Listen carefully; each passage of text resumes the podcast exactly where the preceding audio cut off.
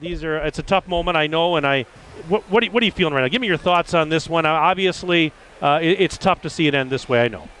Yeah, obviously disappointed. Uh, you know, we got came off a pretty big high last week, winning the conference championship here last Saturday, and we just weren't quite as sharp this week in practice. a little bit sick, a little bit just timing a little bit off on some things, and uh, yeah, we just didn't play great. We got off to a good start, and we just we really struggled on both both ends of the court doing what we needed to. So we just we weren't sharp at all. Um, I mean, I give Grafton a lot of credit. They've been a good team. They've got some good wins this year.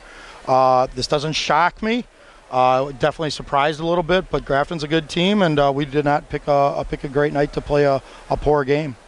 Anything, anything you can put your finger on as to maybe why they struggle a little bit? I mean, uh, offensively, I just feel like we were impatient a lot of times. Yeah. We took some quick shots. We didn't really work the ball through what we needed to work through it a lot of times. So yeah, it's it's it's a disappointment uh, that we because we had played some pretty good basketball times this year, uh, but we also did have some games like this as well. So uh, this happens. Good teams get beat every every uh, year during different weekends of the tournament. We've been pretty fortunate over the years to get through this weekend. Um, not the case today. We just we just didn't get it done. You know, you and I had talked about how this was kind of a, a strange week with snow days and days off. Did, did that factor in at all? But just as far as the preparation or it, anything? It did. Practicing? Everybody was kind of under the same thing. Uh, everything got a little bit different than a normal regional week with you know playing the championship game on Saturday. Thought that kind of catapulted us. So good say we we're playing off a pretty good level. Uh, we just needed to find a way to get through today, and, and we just didn't. I mean, that's bottom line. We just we just didn't play well enough to, to get through today.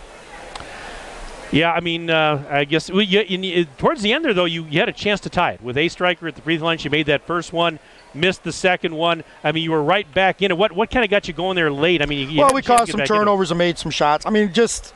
I mean, just the way we started the second half, we're down four. We give up a three, we're wide open three, and then we kind of miss execute right out of the gates a little bit. It was just, our focus was not where we needed to be, and that's as much on the coaching staff, uh, especially myself, uh, that we didn't play our best game. So uh, obviously, what we did did not prepare us in the right way for this game, unfortunately, and um, we just we just didn't get it done. Correctly. What uh, did you did you say anything uh, to, that you can share with us to the team after the game? Yeah, I just thanked everybody for the season. We had some special moments this year.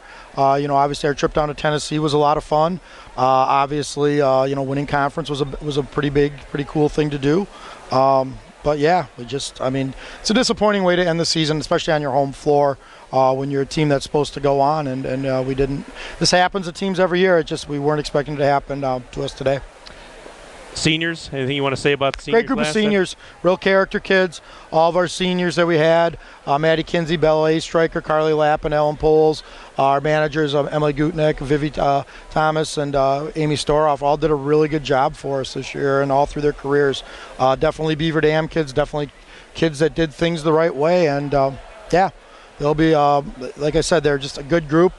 We did some special things with them through the years and uh, including you know this year. And uh, said I'm happy they got a conference championship, but um, yeah, this one's going to hurt to know that we uh, we're the team that kind of lost the regional championship streak.